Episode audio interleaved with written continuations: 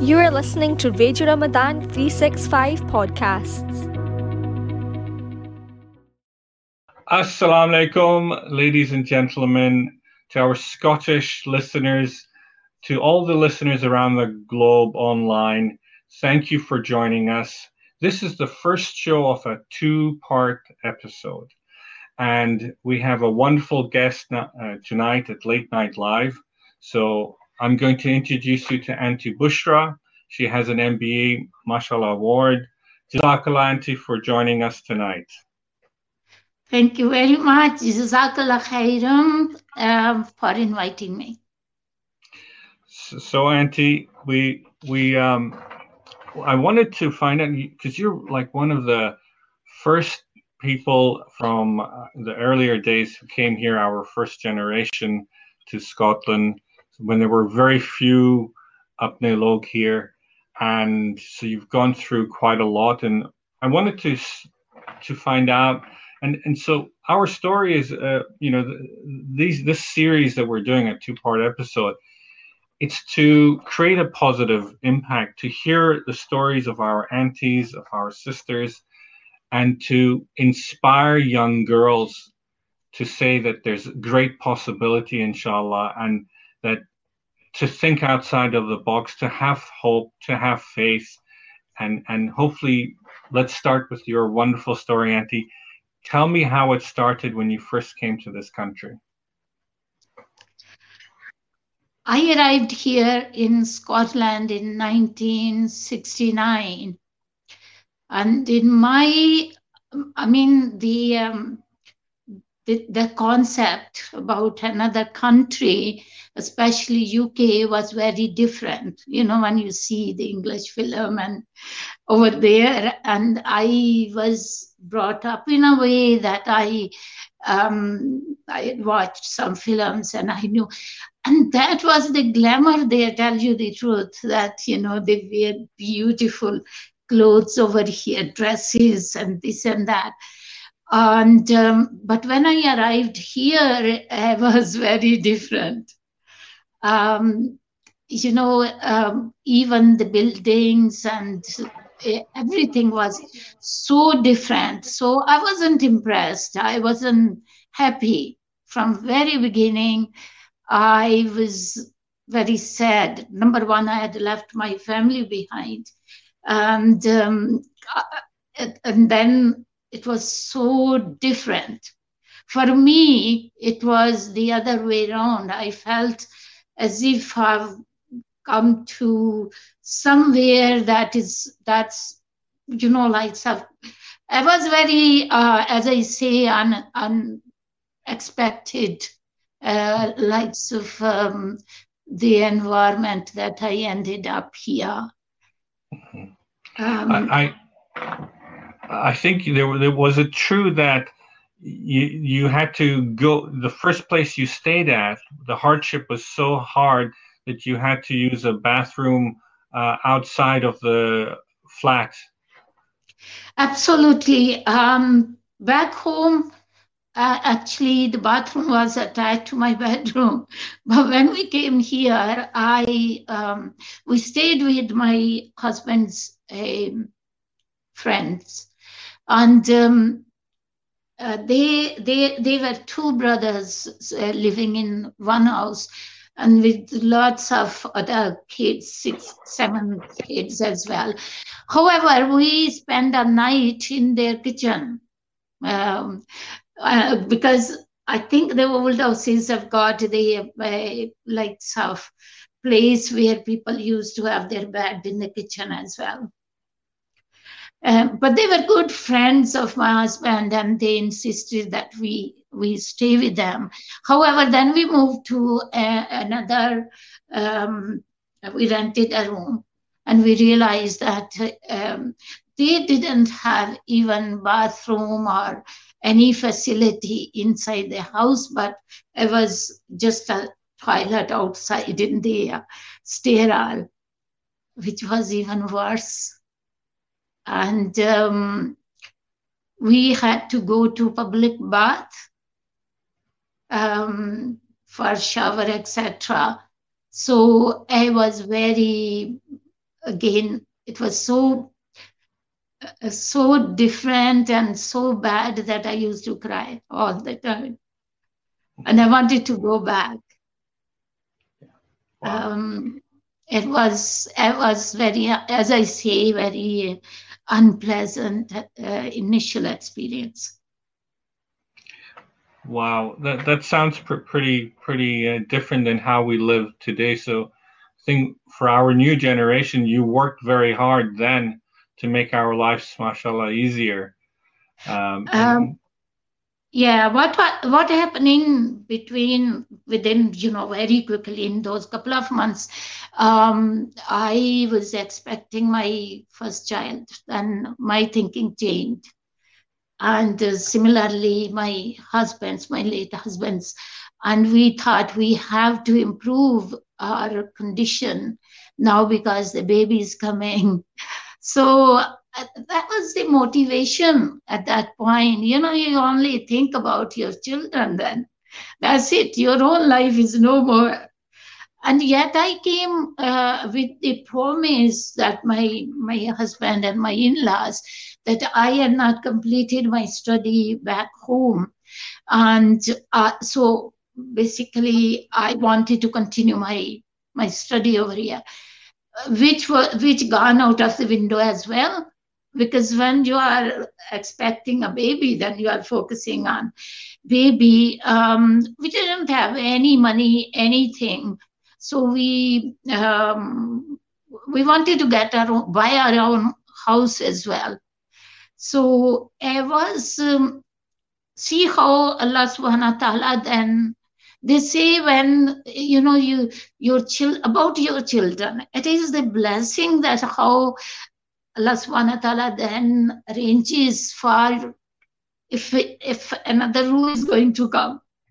Yeah. So it was our friends, they had invited us uh, to a dinner party. Um, so that's where we met another person who was from the same city that I came from. And he, um, Uncle Akram, so once he came to know that, you know, it was just a little association. And that mm-hmm. shows that how we were helping each other at that time as well. Yeah. And with that very little association, Uncle Akram said, Oh, uh, don't worry, we will find a house for you. And then someone mentioned someone is selling a house. He's from Pakistani background as well. And we, um, he said, let's go and see it there and then. And we went and he took money from his own pocket and gave to the guy and said the rest of the money we will, it was 800 pound for the house at that time. So um, I think it was half of he paid to right away. And um, I mean, we were surprised, you know, what had happened. And within week, we moved to our a new house, our own house, I should say, which had the bathroom. And that was heavenly like place to me.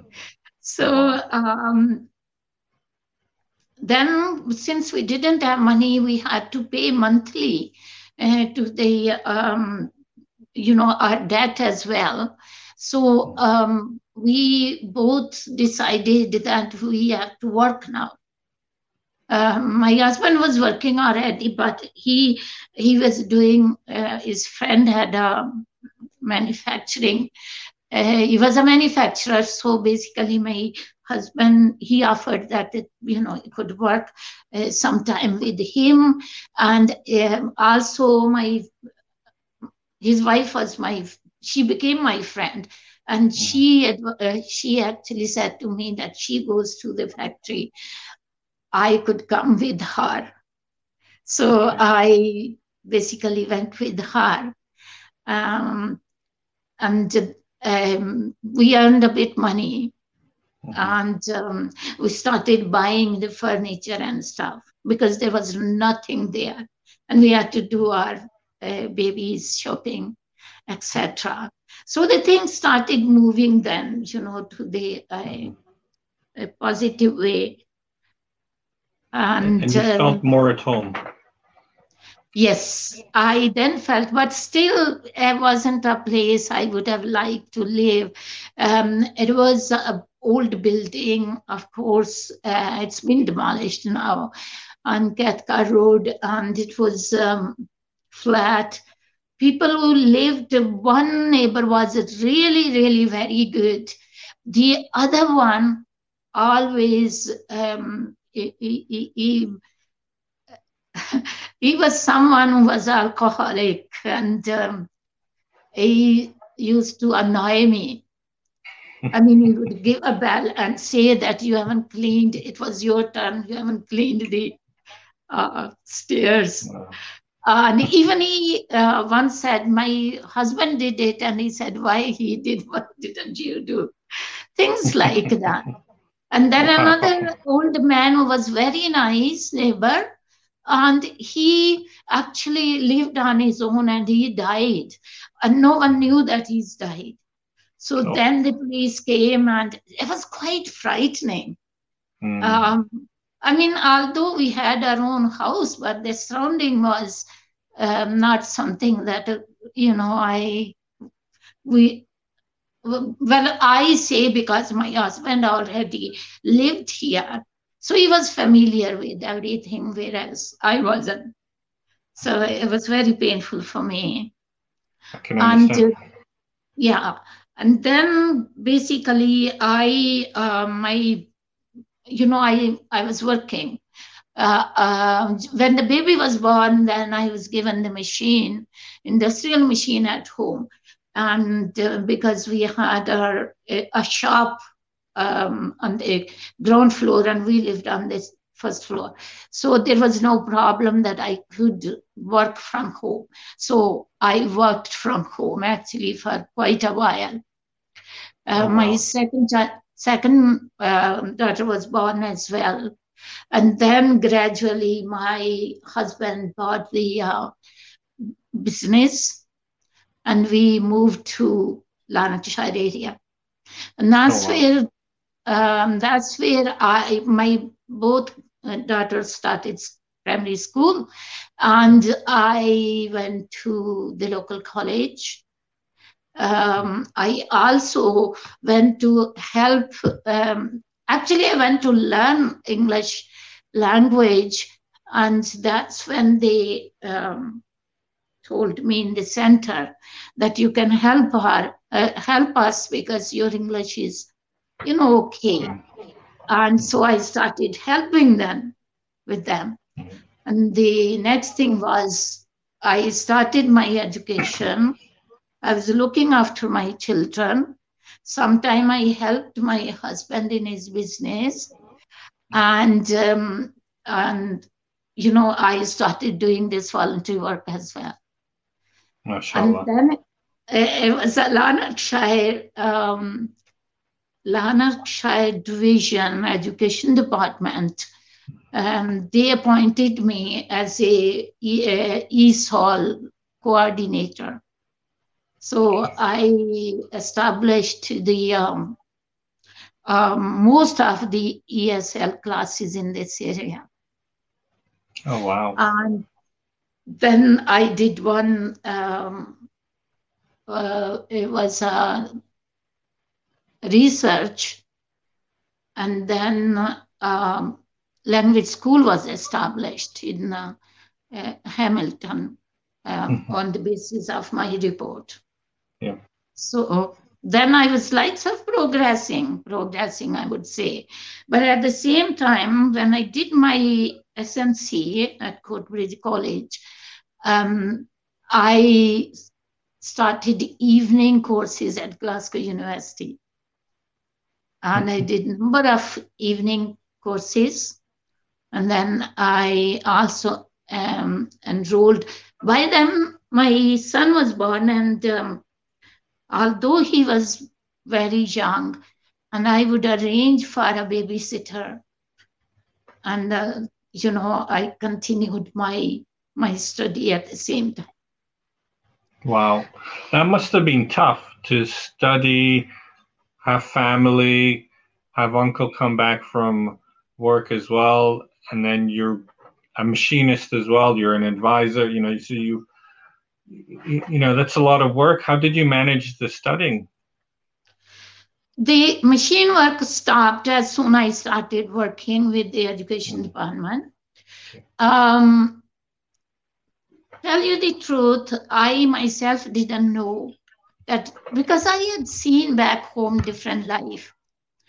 However, we, the human being, has got so much potential that it's unbelievable that what we can do. And when it comes to women, especially, mm. um, you can juggle. That is the quality of women. And um, because we are we are so caring, so we can always uh, plan things so I think it was um, from Allah subhanahu wa ta'ala to give me the direction, uh, give me the um, um, wisdom and um, hikmah that you somehow, if you are at the same time, basically, I um, started studying the, the, the, religious education as well. And uh, uh, we started, um, I started as a volunteer, um, established for Muslim women, a group over here, and for children as well. But at the same time, I come from, you know, the religious background. I was quite influenced already by my father and my brother. And so keeping a balance was most important for me. I, it's no use that, you know, one becomes a um, maybe director, which you can achieve. It's not a big thing. And, you know, in one's career, you can be whatever you want to. Yeah. But if your your family life is going to be suffering, then it's not worth. Yes. So you have to look at the, you know, you set your priorities and you try to balance. And that's what Allah subhanahu wa ta'ala wants us to do. Believe you me, my husband would come and I would serve food to him. He just, you know, he would sit. And uh, you see, the, our Asian men, they were very different. Yeah. When even my first child was born, my husband left the room to sleep in another room because he said he um, nighttime um, you know he, he is dis- disturbed. And it was me. All the you know i had to look after the baby and at the same time work on the machine. So i i think it's it's just that we the human being do have potential. We can do it Allah subhanahu wa ta'ala would have never put us in those sort of situation. Yeah. Unless Allah knew that we will be able to do it. Wow.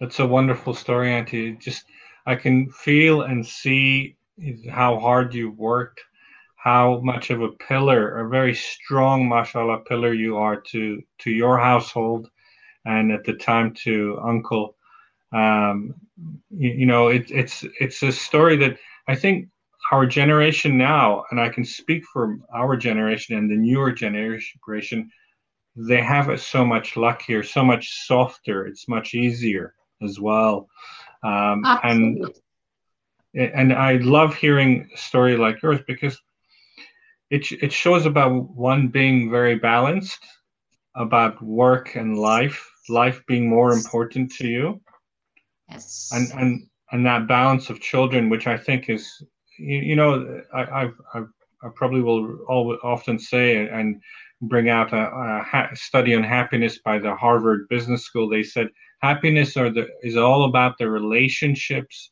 that you create and hold. And in faith in Islam, it's very much exactly the same. It's a focus on family and that life balance in a moralistic way. Um, but we, yeah, sorry. Uh, we Muslims are so lucky that we have got already, uh, uh, I may call it a business plan by Allah subhanahu wa ta'ala. if we hold that one and we implement in our lives, honest, it is a guarantee success. Yes. In everything that we do and it is sad that we don't we just go uh, i mean i myself have done many things which looking back now you feel why you know how stupid i was i did this um, however as i say it is the guidance that once you hold the allah subhanahu wa ta'ala's rope uh, you, you don't go wrong of course, there will be trials because that's what the life is. I mean, uh, for me, uh, in the evening, I used to um, feed, you know, the family, um, serve my husband, and then I would do my assignments. And my husband, one day, he said, I, I don't like, you know, he used to watch Urdu songs and, you know, the dramas.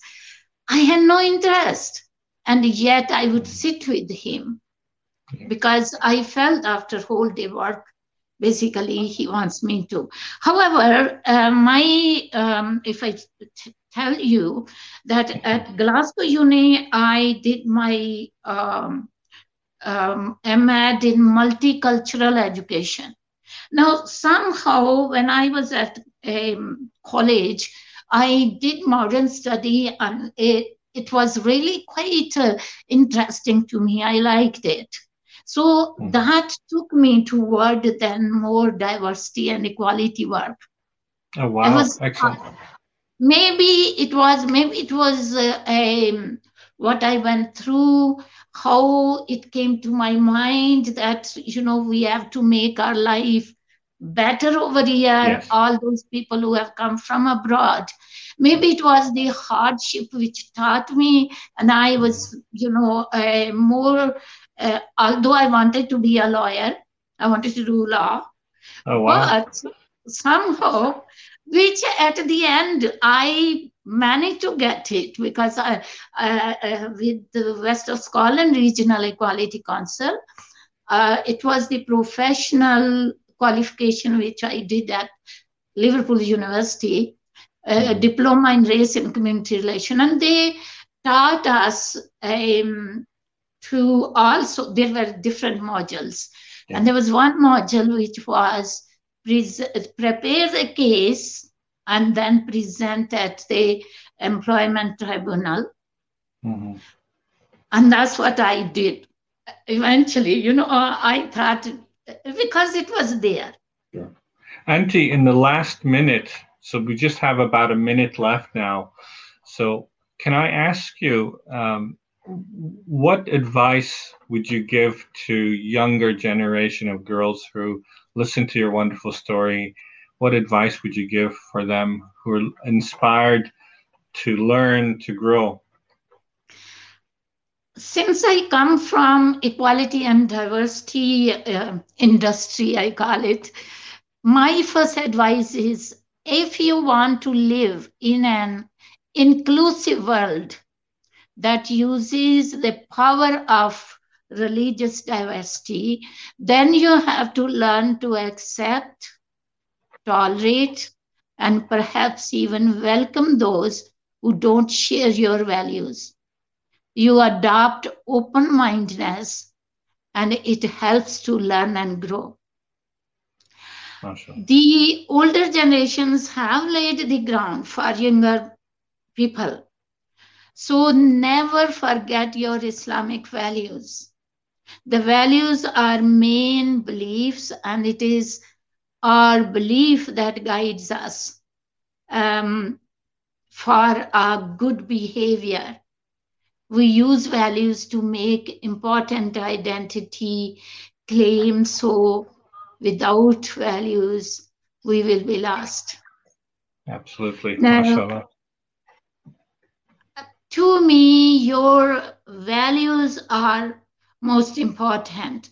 Don't underestimate yourself. Every person has got potential. And it's only, uh, as I say, you hold your own values, you respect other people's values, whatever are they are. And, you know, we, the problem is we start then um, looking at others, you know, yes. you focus on your own own self and try to contribute to the best that you can. Never underestimate your own potential. It is the inner compass to me. Yes. Obviously, it's your inner compass that helps us determine what is right and what is yes. wrong. Absolutely. Auntie, so, look, th- uh, thank you so, so much. Aapka bahut shukriya for giving us your time we have unfortunately run out of time this evening. Um, yeah. it, it's a pleasure to have you and to have started the show with you as well, um, and an honor. And really, that time, uh, I wish we could have spoken even longer to learn more. But I hope just this, the points that you've made, the beautiful story that you've shared, will help inspire the younger generations. Um, so, Jazakallah for your time, Auntie and thank you for joining us. Our next guest is Lindsay Taylor from MEND. Lindsay, are you there? Assalamu alaikum. Yes, I'm here. Thank you so much for having me.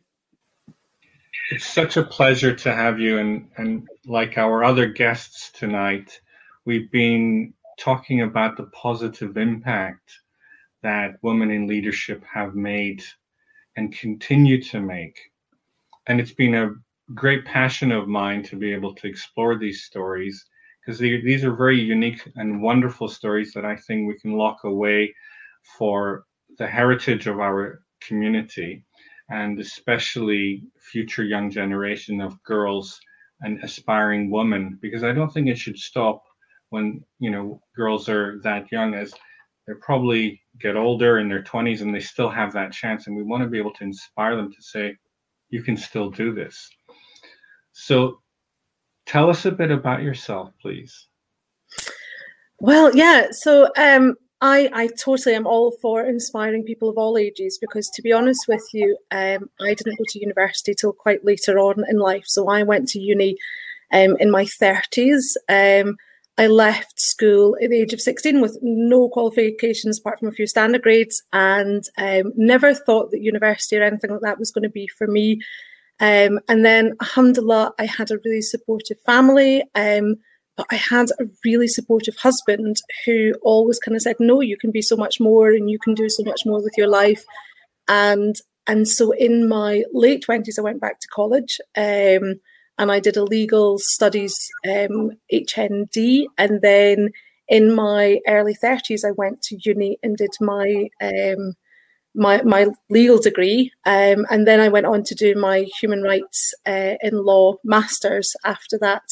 And so I think it doesn't matter what age you are, then you can always you can always change your life, you can always change your career path, you can always change what, what you want to do. But the, the reason that I had never felt that university was for me was because I'm profoundly dyslexic. And I thought, no, yeah.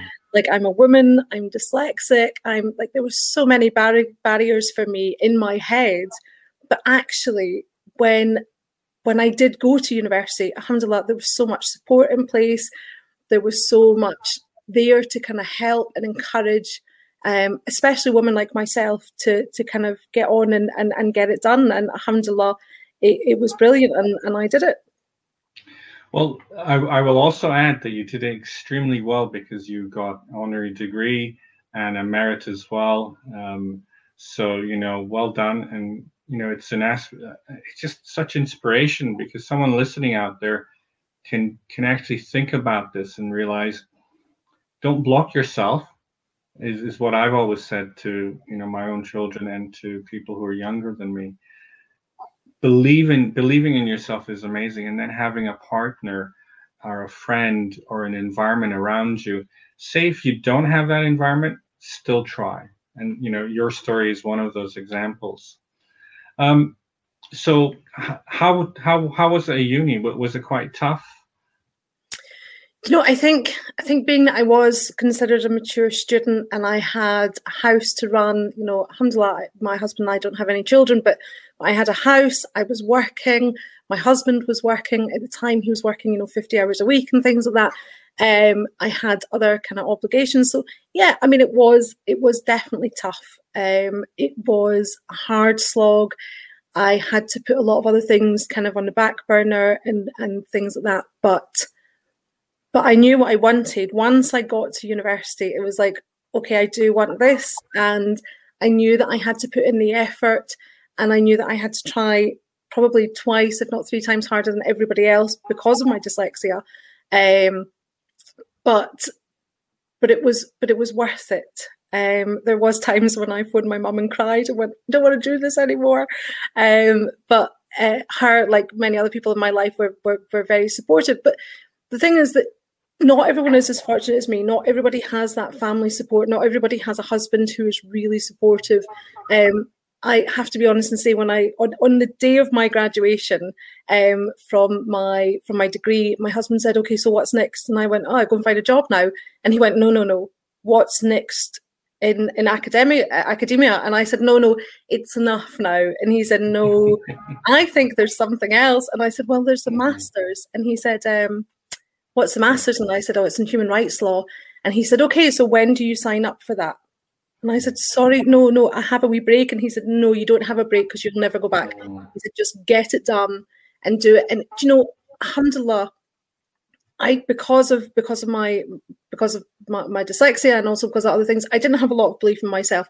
So it was my husband who put a lot of that belief in in me. And as I said, not everybody has that but you have to learn that and eventually you know with the support of my husband but also seeing myself seeing what i was doing at university seeing what i'd done at college i i started to have that belief in me and actually i can do that and you know if i as a 30 year old well now now i'm in my 40s but i at the time as a 30 year old woman with dyslexia as a woman you know as as a muslim woman can turn around and go actually I can do this and I did do it, then it shows me that pretty much so anyone can do it. If you yeah. just have a little bit of focus in your own mind, then then you can do it and go out there and find those cheerleaders. You know, you might not have the cheerleaders in your family or your immediate support circle right now, but go out and find those cheerleaders, go out and find those people who go, Yeah, you can do this. You know, so many of my university lecturers were so supportive of me and so encouraging of what I can do and what I could do. And and that really pushed me on as well, finding those people in my career path, finding those people in my academic, you know, studies that really helped me. That yeah. that was amazing. I, I think it's really wonderful. You had a brilliant rock as a partner. I really like the sound of him. Um, so that's one person who's who's who was there, and I think you know that's a rare jewel. But tell me, who else has inspired you, and why? Oh, do you know I'm inspired by so many people. I'm I'm inspired just walking down the street and I see people who I, I have to be honest and say I am one of these like my glass isn't half full, my glass is full all the time. I'm an eternal optimist. Um, so everyone inspires me. I see people doing like a kind act in the street, and I think, wow, I want to be like that. That's amazing. Um, but one of the people that have really inspired me, and I know that she will be, um, I know that she'll be really like, no, no. But this was after my academic studies. Um, I'd kind of been working for a couple of years, and I wasn't sure on what kind of path I was taking. And I got a job in Al Mizan, the Muslim Women's Resource Centre. And I met a woman there called Serena Ahmed. Uh, she's a real uh, champion of uh, of women, of BAME community, of uh, supporting environmental issues, of working within environmental issues. Um, and she looked at me and she said, "You know, you can do this, Lindsay. You can do this." She helped me um, really kind of often the career path that I wanted to be in. You know, kind of running environmental projects, running projects um, that help our community and, and things like that. And the work that she does and the way that she does her work. She's a very gentle person. She's very kind of open and kind. And she's one of these people who she inspires you to do things not because it's like, oh, get it done, it needs to be, but she inspires you to do things because she talks about the positivities of it. She talks about it in a really passionate way. And that to me is how people should be inspired through kindness, through passion, through your excitement about the area that you're working in. And I'd say probably more than anybody else, that's that's a woman who really inspires me um, to kind of get up in the morning and do what I do. Wow, brilliant! Um, as the some listeners may not know the org- that organization, could you briefly say what they actually did at Mizan? Yeah, so Al Mizan is a Muslim Women Resource Centre and they support uh, Muslim women and children um, in Islamic studies and, and, and, and other things as well. But what I was doing there was I was running the environmental project, and that was a really big project. Ran for a number of years. Sorry, I I um, became the project manager um, in its final year, um, and it had run for for kind of five years before that. And it supported Muslim women to engage with their environmental journey, to engage with how Islam and environmental protection are really one in, in the same and that they're really interwound together. And you know, alhamdulillah, it was a it was an absolutely brilliant project, and I know that they are carrying on quite a lot of the work up there, which is really really good. Um, but yeah, it was a really it was a really lovely project, and it was one I then moved on to after after that left to run another project similarly to that um, in another um, equalities organisation. Thank you for for that. Um, can I ask, um, in terms of your faith, how would you say it's influenced your career, and what difficulties, if any, have you faced? Oh, do you know, actually, my faith has really influenced my career. So, those who don't know me, I, I'm a revert to Islam. Um, I think the name kind of gives it away. Um, that I wasn't born Muslim. Um, I converted about 12 years ago to, to become Muslim. And I've always been an individual. I was brought up in a family who very much so were all about um, looking out for everybody, making sure everybody's rights were, were met and heard, making sure that everybody was supported. Um, and when I became Muslim, I realised that actually our community is is really I, well I'd known before honestly, but but being Muslim it really kind of showed me the issues that, that our community face, the issues that we're kind of up against in everyday life. Um, and I wanted to do something about that. But also, the other thing about being Muslim, and a lot of people go, How can you be Muslim when you're a feminist? How can you be Muslim when you're a strong, independent woman? And I say, Well, alhamdulillah, that's what Islam's all about. Islam is all about giving women their place in the world and their rightful place, you know, place of leadership, of a place of equality, a place of of of having having an input into society. And a lot of people don't understand this about Islam. A lot of people don't see this about Islam. But that was one of the things that I really saw about Islam was that actually women had so many rights. Um, and it was a really progressive religion. And so the progressiveness of Islam, together with the inequality of the way that Muslims are treated here in the UK um, and in many European countries, um, has really helped to forge my career path, to be honest with you. Okay. Um, that's a very interesting answer and very in depth. I really appreciate that. Um, I, I, definitely, you know, having grown up here, it, I have noticed that there's um, a, a, lot of, I, I guess, um, hardships some some people can face. Um, I found really had to work hard, harder than anybody else, to be noticed but I believe in meritocracy, and and then, but then there can be this level of unfairness. I guess you know this is what we all understand, um, but I guess the good news out of all of this is that I see in 20, you know, it's been 20 years now since I've returned, that there's more opportunities, there's more of um, our community in very good jobs and looking at you know your own background you've done extremely well mashallah. And you know you're in a leadership position and it's a place that uh, younger generations can look up to. And even you know have you as, as a mentor to try to understand okay how did i get there? How how did i get out of my little space and home and and and uh, aspire to this? And, and i think that's what we're trying to you know input out to, to everybody so the most important part i guess is this what kind of advice would you share with the young women out there who are entering perhaps a more male dominated profession uh, these days? Do you know, I would I would give a few different pieces of advice because everybody is different. I I didn't always know where I wanted to go in my career path. It kind of it's kind of happened to me rather than me actively going out and, and seeking this specific career path. I always knew that I wanted to help people. I always knew that I wanted to help the community. Um, but I didn't always know how I wanted to go about that. So there are lots of people out there who are similar to me. And so my thing is grasp opportunities as they come to you. You know, don't let opportunities pass you by um, because because then you won't get to where you don't know where you want to be type thing. Um, so every opportunity, everything that comes your way is an opportunity. So you should definitely, definitely grasp that but I know that some people are slightly different, and some people they want to plan out their career path.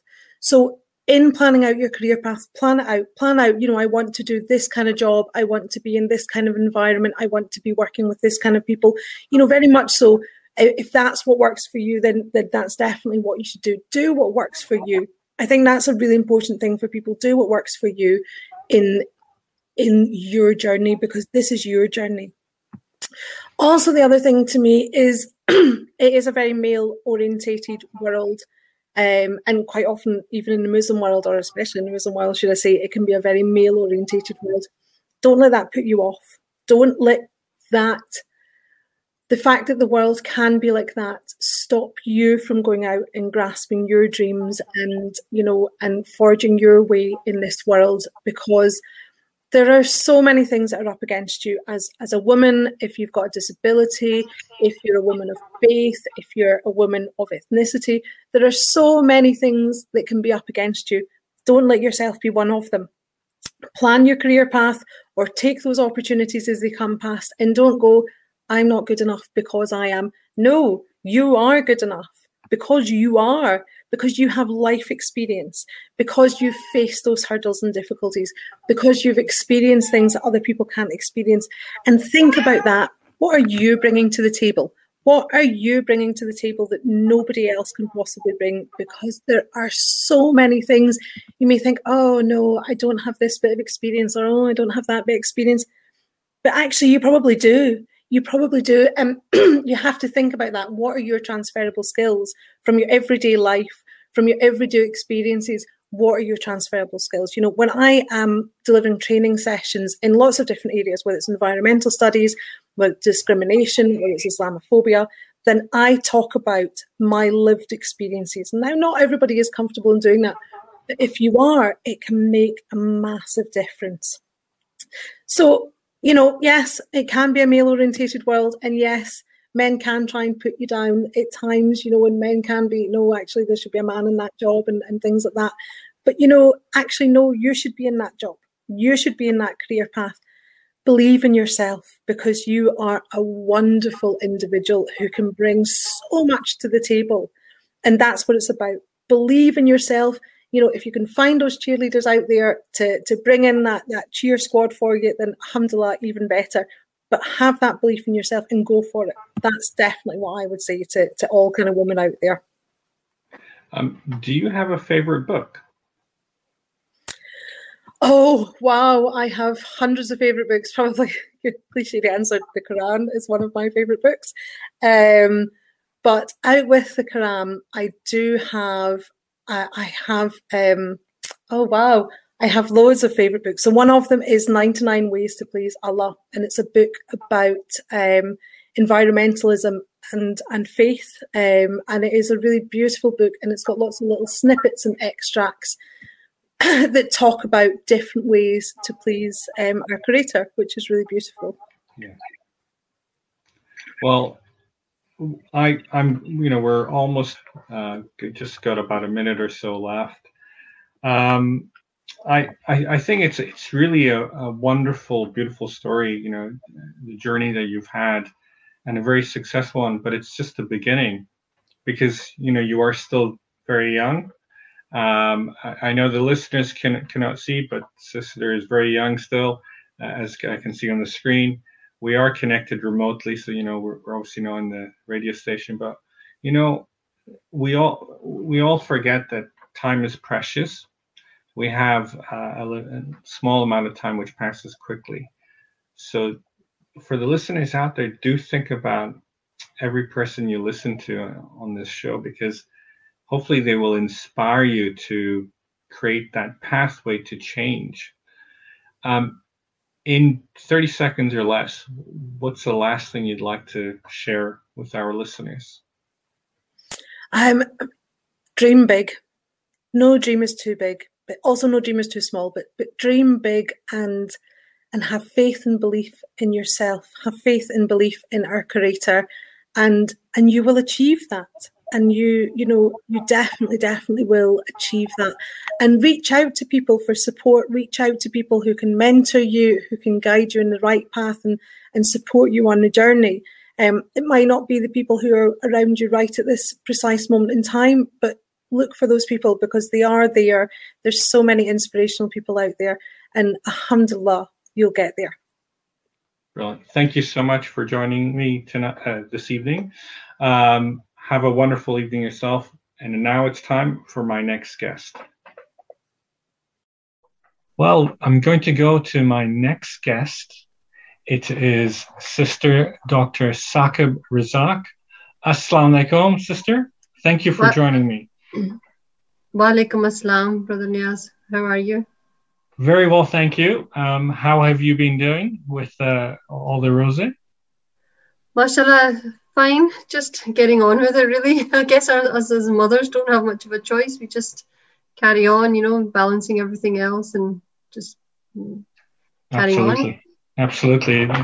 Um, well, look, uh, well, we're here as, as a continuation of the show, um, and it's a two part show. This is the first part. So thank you for joining. Um, and the message is going to be, you know, one of great importance and hope, one to inspire young women out there who are listening. So I'm going to ask you to take it away straight away and, and to say, tell me a little bit about yourself, your, your, your, the start where did everything start in terms of your say career your academics your inspiration to get started?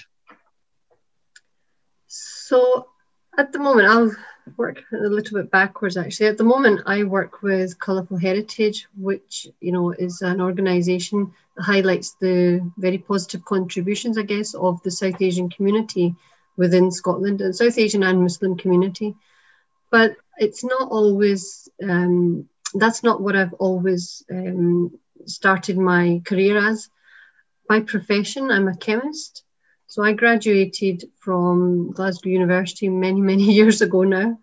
And I just felt when I finished off that, you know, I didn't want to start working at that point. I wanted to I wanted to explore more. I just loved university so much that I thought, no, I want to take it a notch up. And I think a notch up. But I think also I wanted to self challenge myself. I just felt I wanted to aim higher. Um, so I decided then, straight from university, to enroll in a PhD. An opportunity came along, and I thought, I don't want to miss this. And I remember putting in my application and then afterwards telling my parents, which wasn't a great thing because my mum was a little bit worried at that point but you know, alhamdulillah, she she came round and off I went actually to study for my PhD at St Andrews University. So I stayed wow. away from home. MashaAllah. How old were you at this point? Um, I was about twenty-one, just okay. no, nearly twenty-two. Yes, when I wow. started when I moved away. Mm-hmm. Um, and I think earlier on you asked why. Well, what what was the big reason for this? I had I knew a couple of cousins um, who had studied chemistry and other kind of scientific subjects, but they stayed at home. And also they studied to sort of an honours level. So I wanted, and I, I knew also another one that finished her PhD, but she studied at Strathclyde. So I thought I want to do something similar but better. I want to, so I, I kind of set myself goals quite high, challenge myself. And also, when I was really young, this is really nice actually, and it's something I had forgotten about. My dad reminded me. When I was young, I saw um, somebody's dissertation that had silver lettering and it said master's degree and it had their name on it and it was a Muslim name. So, it, you know, I remember walking to the house and this silver writing sort of glistening in the sun. And it just caught my attention because at this point I didn't realize that somebody who was an Asian and a Muslim would go on to study further education because a lot of people in my family, although they were educated in Pakistan, I didn't know anybody that went to university. Um, and then another family friend came over and they'd done a PhD. So they then got their thesis with gold writing. So I remember just looking at that thinking, that's where I want to go. So I think it's really important to have a focus, set your goals high. Wow, that, that's brilliant. I, I really like, um, I mean, that's inspiring. First of all, inspired so early on by uh, a dissertation thesis. Um, and and I think that's that's remarkable. So you, so you had part of that around you to inspire you to like I want to do that, but but you didn't quite know, um, you, you know what what that entailed. So what did that entail once you started at uni? Oh gosh, right. Um, so I had only ever gone to university and come back home. I didn't really go to any of the sort of university scene things that you know happen so I was in a very much uh, um, a, a, bubble, like a family, you know, just home, university, that's it. You know, didn't really take part in anything much extracurricular or anything. Didn't actually realize there was clubs and things on. I was just so focused on getting my head down to make sure I do well because I was so passionate to prove my point that I can do this.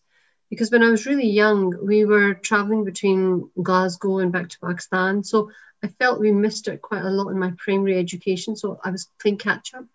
Then when I finally left, I got to St Andrews and I didn't realise how much of a difference, a culture difference there was between, um, you know, Muslims and the sort of host community, the Scottish community. So I, I realised that in my very first week there when they invited us out for a drink and here's me thinking naively, right, we're going, we're going to go get a coffee or a tea. And then when I turn up, because you know the places in um, in St Andrews look like cafes, and when then I realised it was actually a um, like an, a, a pub, like a, a, a where you know they were getting together on a Friday evening. So that was a real shock for me. So that was my first challenges. I went along the first day. Then after that, I thought, no way, not doing that again. I need to make my mark that this is not me it's very different for me. I have my own culture, my own identity. So that was one of the first challenges. Second challenge is a very, very male dominated area when you get into sort of, in those days, I'm talking about sort of chemistry research. So there was very few girls, never mind South Asian or Muslim girls. So that was that was an eye opener. So I think it was about me trying to educate my colleagues that you know I am different, but you know, I'm equally on par with you, but I'm different in terms of my identity. So that was important for me. Yeah, I, I think I can totally resonate with that because um, I, I've been lucky to grow up in different cultures. So not just here, it was mostly in Qatar. So it was an Islamic culture. So you never never had that. It was a coffee was a coffee, tea is tea, um, and and in Switzerland as well. So very luckily, uh, when you meet someone, it's it's very social, and so you go to a cafe. Um, so I, I um, it's only here that it's it's it's very different. So culturally, it is different, and I, I totally appreciate that. Uh, when we go out there, um, you know, I, am I'm, I'm also very health conscious as well. So I'd like to have some, you know, health healthy food too, or try to. Um, but but yeah, it, it, it takes a lot of um, willpower and and um, discipline, like you said, to not follow like herds and to say, be proud of our ancestry, our community, our background, history, and religion as well. Um, I think that's one of the things, you know, when I was there, I, I was so um, focused on, you know, I wanted to do well and I wanted to, but at the same time, I wanted to fit in, but without losing who I was. So mm. I used to, I remember, go to the lab, um, you know, uh, and I worked with, you know, other ladies and men as well, but mostly my lab had, um, you know, men in it. And I would actually go with my full kameez on, my full, you know, sort of Asian ethnic outfit. And at that time, I wasn't wearing hijab, but, you know, I had my ethnic outfit on uh, underneath my lab coat. And so it felt so normal and comfortable, and they got so used to it. You know, they never ever, and I guess that kind of shows them the barriers, limits, you know, as well that I am different. And also, you know, because it is a very male dominated area, there's, you know, you have to be really careful the way, you know, they maybe talk to other people. So having that meant that they respected me for being me, for being who I am. So that was very important for me. And I think some of the other challenges about, you know, studying on further is you're obviously living on your own. So you've got to be really motivated. You've got to be self-disciplined. Um, a lot of people will say, oh, you know, PhD students, that's easy. But I think when it's a, um, like a scientific research kind of a, a, a, topic, then it's very much you're, you're in the lab day in, day out, and you're just trying to get your results. You're just trying to make things work. So it's you have to be really um, motivated. Yeah. And no, hard absolutely. work, lots of hard work. Yeah. And the end of that was so you you know you um, fought your thesis uh, and then you uh, went on to, to tell us where. Yeah so when i actually finished my thesis i actually dedicated it to my grandparents. Oh wow. Um, and then i dedicated so it's my granddad first and then it was my mom and dad. And i remember in, in the acknowledgements page the first thing i wrote was you know, something around the, the effect of, you know, this would only this was only possible by the will of Allah. And I remember at that point thinking that this was really important to me. So I finished my thesis and I then started working for an organization called Thomson Scientific. I wanted to take a break from lab-based um, research, but to, you know, an office-based job, which was still involving chemistry. So this involved, uh, we worked Thomson Scientific essentially are a, a patent analyzing organization. So they had databases of patents that would come in every day and we'd look at all the medical devices, new drugs. So I was using all the skills that I needed, but in a different environment. And funnily enough, this was very much a female dominated um, workforce where I was. There's very few men. I think maybe because it was office based. Um, and then I, I had my children. So during this time when I started working, got married, had my children, had had my older son, and that's when I thought, right, I want to be able to look after him as much as possible. So I started home working very early on, and had then I got reduced hours, and then when I had my second son, I decided to take a clean break. So I just stopped working. I felt I had to be there to look after them I wanted, I didn't want to miss out on anything. I wanted to nurture them.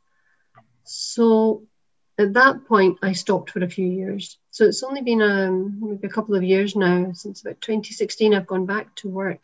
But except this time, it's more for interest and also what fits around the family. So I got a fantastic opportunity with Colourful Heritage, in fact, which um, I've already explained what it is. A great bunch of people and I just felt that my I can use my research skills, but in a different context. It's more about the history of you know, Asians in Scotland rather than researching chemical chemical patents or you know research papers. So. So, so, so, so that, that, that that's exactly what I'm glad you brought this up because you've shown an evolution that you know you don't have to just do one thing sometimes as we grow, we can change and adapt, and that flexibility creates happiness. And life is all about that uh, happiness as well. And and it goes on to perhaps you know what an Islamic way is, right? In, uh, our faith, how that in, interconnects. Um, so that, that leads on to my question, which is how has your faith influenced your career choices? Um, I think um, to be honest, I mean, where I work just now, I am able to, you know, I, I can wear my hijab. I can work flexibly around the children. I can also, when I'm at work, I have a, we have a space there where we can go and pray.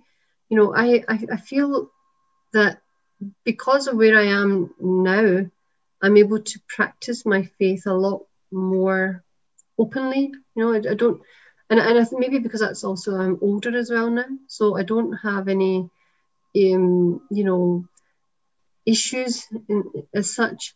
So, you know, I, I feel where I am now, I'm at a very happy place, very happy medium. I can work around um, all sorts of things as long as I get my, you know, the, the work done. Yeah. Yeah, I, I think what, what I've heard from some friends um, in general, like sometimes it can be difficult to, um, you know, in traditional workplaces, especially in my industry, in the financial industry, um, uh, you know, finding a, a room to prayer, etc., and allocating that, and one person out of say 100 or 150, you know, so, so you know, it's it's quite tough, um, but I, I can absolutely appreciate this, um, and it's nice to hear that you know you've come into an environment that you enjoy. I mean that that is the greatest part. Um, so, for those that are listening, um, what would you say makes you happy in general? What what makes you happy in terms of all those components, family, religion to work what are the components that make you happy in, in, in life? I think, you know, now that I'm a mother, I feel I want to impart as much knowledge and as much information as I can, like every other parent would, you know, whether it's mother or father, to your children. And I feel that every day, you know, in this job, I'm learning something new all the time. And it's just so many different facts. And I and actually the whole point I started uh, working at Colourful Heritage was that my son asked me one day, "Why are we in Glasgow? How did we end up here?" So and it was very different to what I thought it was. I thought we only, you know, the community only ever came round about the 1960s or 70s, and it was only when I started working at Colourful Heritage I, I realised with more research that we actually go back a lot further than that. You know, right the way back to about the 1900, 1900 10 or something like that. Yeah. But and that was fascinating. And so I then wanted to in, in, ensure with my children that they realize that everything that we have around us today, it was very different in my day. And before that, you can imagine, you know, we're talking in the 60s or even the 1940s or 1930s, Glasgow would have been a very different place. So, you know, I want them to appreciate that what they have, it's not always been around and it's only been because of people's hard work and because they have asked for things and had to fight for things yeah. that this is possible. So you know never shy away from that. So i guess it's about my children knowing where we come from and also to be proud of your muslim heritage your religion. You know no matter where you are you can just stop and read your namaz it takes five ten minutes. You can you know but at the same time you can still be part of scottish community and i feel that I, I, I want them to know that you can integrate to a certain extent um, and integrate well and learn different things from different cultures, you know, positive, good things that you can adopt, but you don't have to assimilate. And that's absolutely. important. Yeah, yeah, absolutely. It's a wonderful message as well. Um, well, in the last couple of minutes, I'm going to ask uh, this very poignant part, and it's what advice for the whole journey so far and the journey ahead, what advice can we give to the future young aspiring girls who are dreaming about becoming so many things? I'm not going to even say words because I don't want to block someone and say just that. I think they should dream big, um, dream beyond big, and believe in themselves more than anything believe in themselves. So what would you say? Yeah that was my that was just what i just took the words right out of my mouth. First advice i think i would give and this is for you know not just girls but for young boys as well that you know, and just general for the younger generation is to believe in yourself and aim high. I would say use your time wisely at school and make sure you get an education, you know, get good friends around you. Try and focus and empower yourself because your education never gets wasted. Even if you don't stay in the same field, you can then pass that on to your children, your siblings, other people. So, and also hard work pays off. So keep at it. You know, it's there are there are times when things can get really tough, but if you work hard, you will get over that hurdle. Um, and like I already said, you know, you can integrate to a certain extent, but don't assimilate. You need to be proud of who you are. So you need to let people know that this, because if you bow down once, you will always bow down. So, for example, I just don't shake hands. I just don't shake hands with with with men. But at the same time, now you know, with the whole coronavirus, we're not doing that anyway. So I'm quite happy to just say Salam and that's it. And if somebody doesn't like it, well, that's that's my belief and that's how I like to do things. Uh-huh. I also feel education is not just about earning money, but you can also help to educate and guide your own other children in the future. And also, you can make the next generation of Muslim kids that will go on to lead others as well, just by having a good education. So it's not always about the money you make, but it's about the impact that you have on others. So that's very important. Absolutely. Look, thank you so much for your time tonight. It's such a pleasure. I wish we had more time. Uh, there's always so much to talk about, but I hope that the listeners out there take your message and the stories that we've shared tonight and are fully inspired. So thank you, sister, for joining me this evening. Thank you very much for having me. It's been a pleasure. My pleasure as well. Jazakallah. Allah Hafiz. Assalamu alaikum. And now, ladies and gentlemen, my next guest, guest who's been with us a number of times, it's Dr. Sarah Dar. Dr. Dar, can you hear me? Yes, alaikum. I can hear you well. Well, I'm fun and such a pleasure to have you back uh, with us.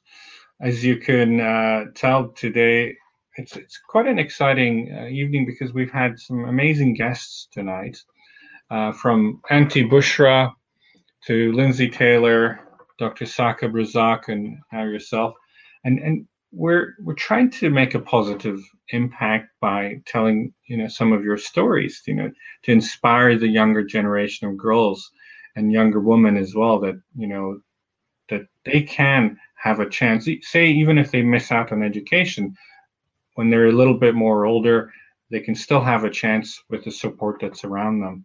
So let's start about yourself. Um, tell me about your journey in terms of the, your earlier years and in, in terms of academics. What inspired you to do this all? Right. So, um, as some of you know, I'm a, a, a, GP, and growing up, I always wanted to be a doctor. It sounds really boring, and I probably had a lot to do with my dad, who, from a young age, would say, "May doc, may beti doctor banegi." You know, it was that kind of um, traditional Pakistani kind of environment. And my dad, I was the eldest, so academics and doing well at school was drilled in us. Um, my dad wanted us all to excel academically and go on to university. and I think part of that was because he felt he didn't get a chance to do do that. My dad had gone to college; he'd, he'd got a degree, but he, you know he didn't get a chance to pursue his education to the way he wanted to, and you know his professional career. Um, he was an engineer, but he, he couldn't, you know, coming into this country, it was business that he got into. So he wanted to make sure his kids became, you know, educated and went into professional uh, spheres. So as the eldest daughter, it was I always heard Meri beti Doctor Banegi. And as I growing up, I always wanted to be a doctor. There was to me no no other option. So whether that was brainwashing or my own uh, passions, I'm not quite sure. So going through you know I, I, academically I, I, always worked hard and um, it wasn't something that came easy or naturally to me. I had to work for it. But i enjoyed i, enjoyed studying. I, I enjoyed learning and enjoyed the whole university experience.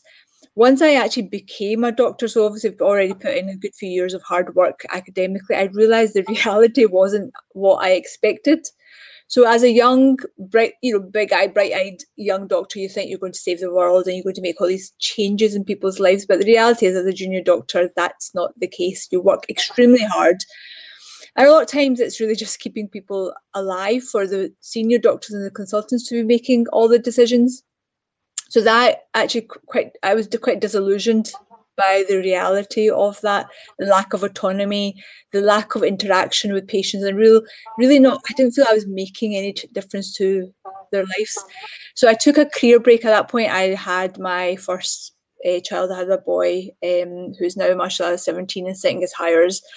Um, and so I took a career break um, primarily because of a sort of maternity leave. But at that point, I started thinking of different kinds of health systems and started reading about Chinese medicine and other traditional medicines like Unani Tibb and these sort of healing mechanisms which are really ingrained in a, in a civilization um, and homeopathy, which I really loved. So I explored a little bit of, of different forms of traditional healing systems and I was really drawn to them. They really like I felt in harmony with a lot of the principles I felt that my faith was in harmony with a lot of principles. And now that I'm a lot older and I've explored this, I understand why that is because a lot of a lot of our religion is about bringing balance to the mind, body, and soul. Is healing. That's what healing is, bringing balance. Um, so this is when obviously I'm still in my kind of twenties, young family, exploring these things. But I kind of at that point really missed medicine and having that clinical interaction. And a friend of mine had called me and said, "Listen, if you want to get back into medicine, you need to do it now." If you know, you, I was talking about doing general practice, and he said you need to come back now because it's going to get harder the longer you leave it. So I went into general practice training, worked really hard with two young boys, uh, you know, long hours studying for a few years. But alhamdulillah, alhamdulillah, you know, that hard work paid off because now I'm a GP. I have a lot more flexibility in terms of my work life balance and I've got the opportunities to explore other areas so when it comes to community activism I'm very you know I'm very kind of involved in various community efforts and that's mm-hmm. what those years of grafting has allowed me to be now a lot more flexible and explore different areas of work and my you know my special interests which are Islamic healing and energy medicine, I'm able to incorporate those aspects into my practice now. Um, so it's almost like I've come full circle. Um, and my, you know, I have interest in women's health and lifestyle medicine, and I can bring all of that into my practice. So general practice has given me a lot of freedom to be able to do that and really work in a clinical way that is in harmony with my beliefs um, and as well, you know, giving me that flexibility with work-life balance and giving me space and time to do my community work that I, I love doing. What was the hardest um, part of getting to here? I mean, you mentioned you grafted, so that graft means you know it's got to have been tough. So, what was the, some of the hardest, toughest parts for you? Yeah, I, I don't look back at them and think, oh, that was a really hard time because I did it with a lot of support. Um, when I was doing my general practice training, uh, I was working full time and studying. You know, coming home and studying, and I did that with two young toddlers. But that was with the support of my husband and my parents.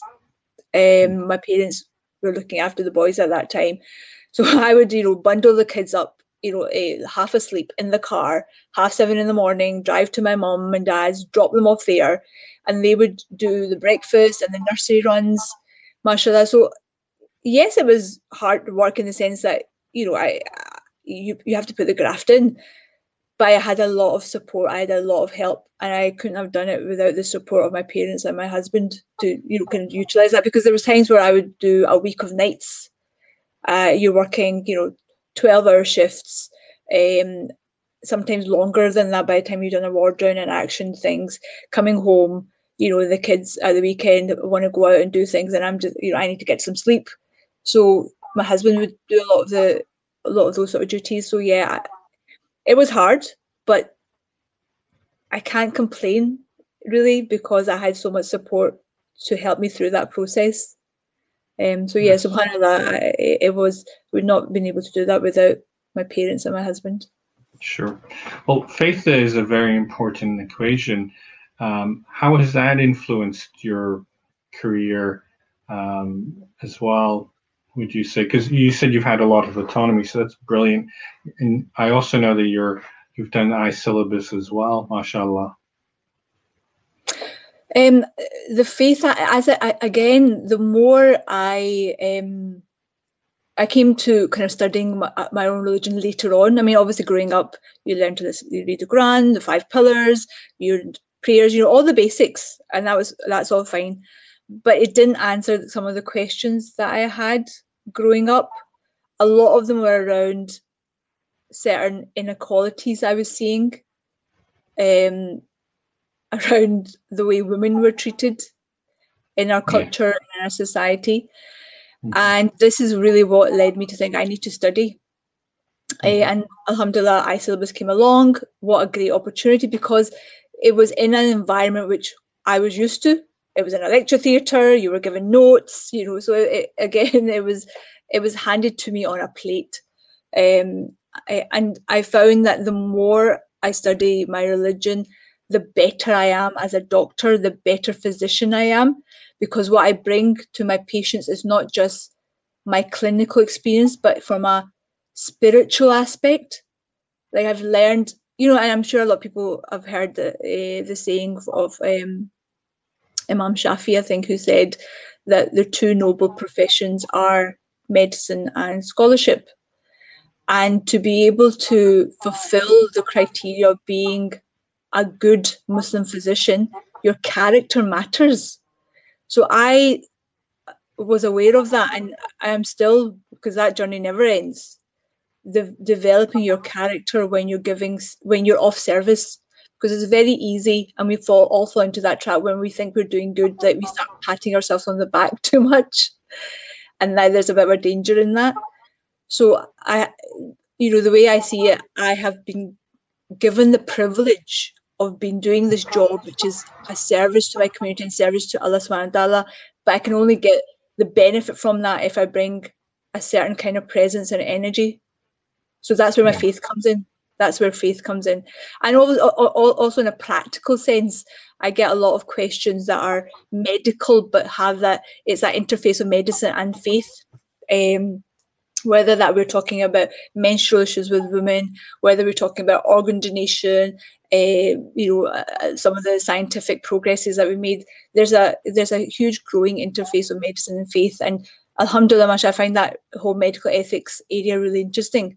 I, and I, have been able to kind of answer questions, and sometimes I get, you know, it's not just my patients that are asking these questions, family, friends, sometimes people I don't know, you know, get my number and text me asking me, and Alhamdulillah for the privilege to be of service to, to, to be able to, you know, help people in that way. How do you balance your time with all of this? Because it sounds like a, quite a, a, a large responsibility as well, and then with family time too. I think so. The responsibility, um, yes, there's responsibility that comes with that, um, and again, my faith helps. You, it, you know, I'm not. I'm accountable to God first and foremost, really, at the end of the day. And that dictates how I deal with people. It always comes back to that. That's where your balance is. So when when you when you're looking at it from that lens, you have to remember that and I have to remind myself of this, people that are closest to me, i.e. my children and my husband, I need to give to them first and make sure that I'm fulfilling their rights um, because we're all really good at kind of thinking about right, what are my rights and am, are my rights being fulfilled? But actually, as a as a Muslim, we should be fulfilling other people's rights. And if everyone did that, then no one would be complaining about their rights. Um, and so my husband has a has a right in terms of my, our, my time, and I have a right on his time. My children have a right on my time, and eh, you know, etc. So those have to be fulfilled, and that's where I, you know, I'm not saying it's easy and just like you know, imagine the scales, sometimes things tip a certain way, but you yeah. have to recognize that and rebalance things. So my faith helps with that balance. A support network ha- helps with that balance. Having people around you that you can check in with, that can give you nasiha when you're off balance. bring you Mhm. back in. So I, alhamdulillah, have good friends and good mentors around me that I can, you know, and we help each other from a spiritual aspect as well as just from a practical day to day aspect.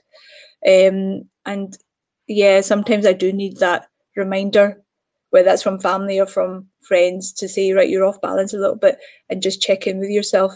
Because I, I need, you know, I talk a lot about stress management and how to look after yourself physically, emotionally, spiritually. I have, you know, I have to heed that advice myself. So I know how to do it. Doesn't always work, but my support network always kind of reminds me when that can go off kilter a little bit. Well, that's poignant. So, what would you say? What makes you happy? What What do you enjoy doing in life? Um, I realize I love learning. I enjoy. Uh, I enjoy learning, yeah, and just uh, new information, new knowledge excites me. Um, I'm currently doing a course on Islamic healing, and I find that so inspiring and so exciting. And that's something I can take back to my community and take back to my family. That excites me.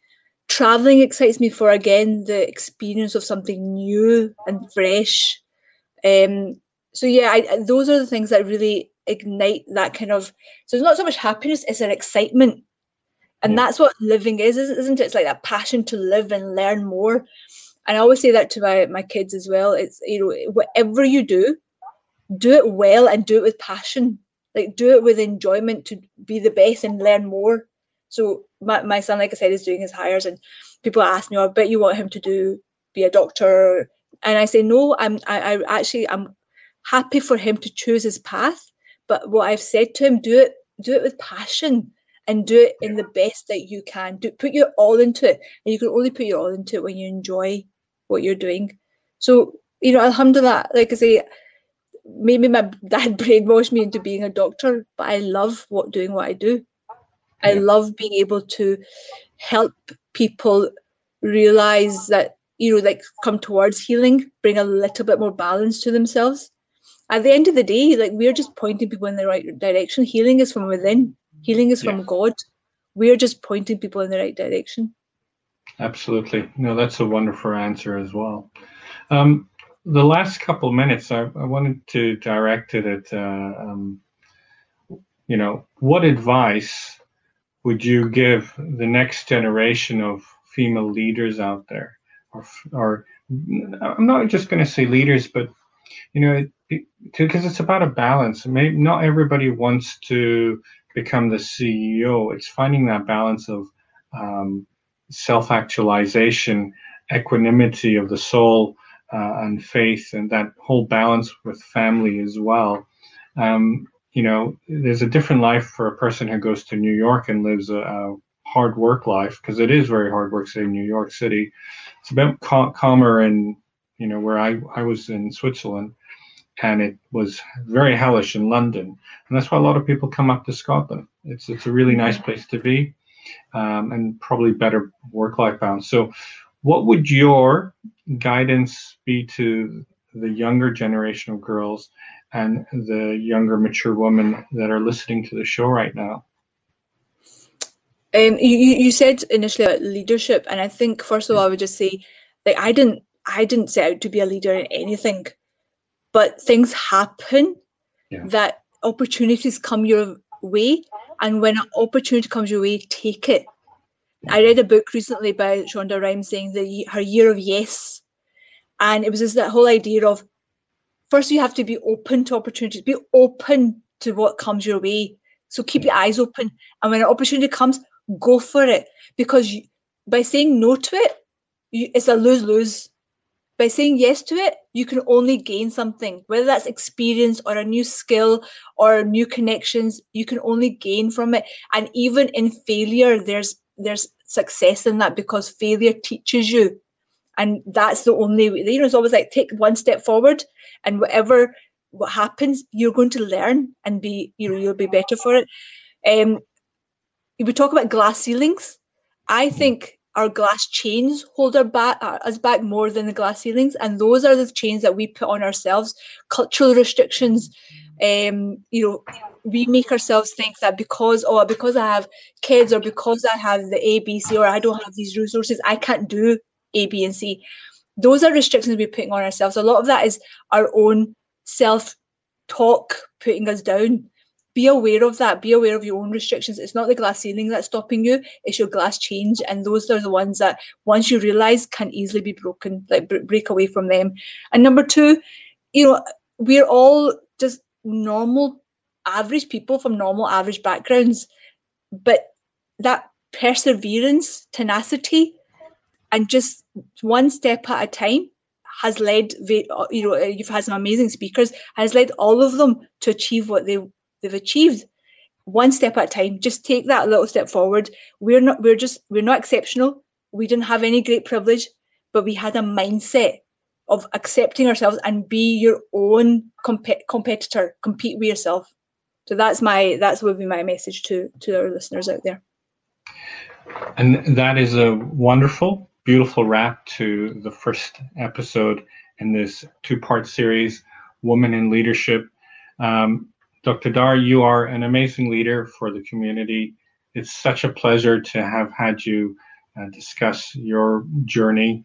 I'm sorry it was such a brief time, um, but you know, it's such a pleasure, as I said, and you know, it's really trying to impart all the messages from all the ladies that we've had on the show. So thank you for joining us this evening. Thank, thank you for the opportunity, Niaz. Thank you very much for bring, bringing this together. Jazakallah. Thank you as well. Um, ladies and gentlemen, thank you for joining us tonight. This is Late Night Live. We're going to sign off now and we'll be back tomorrow, inshallah. Um, and look out for the next episode. Jazakallah, Allah Hafiz, and Khudafiz, Dr. Dar.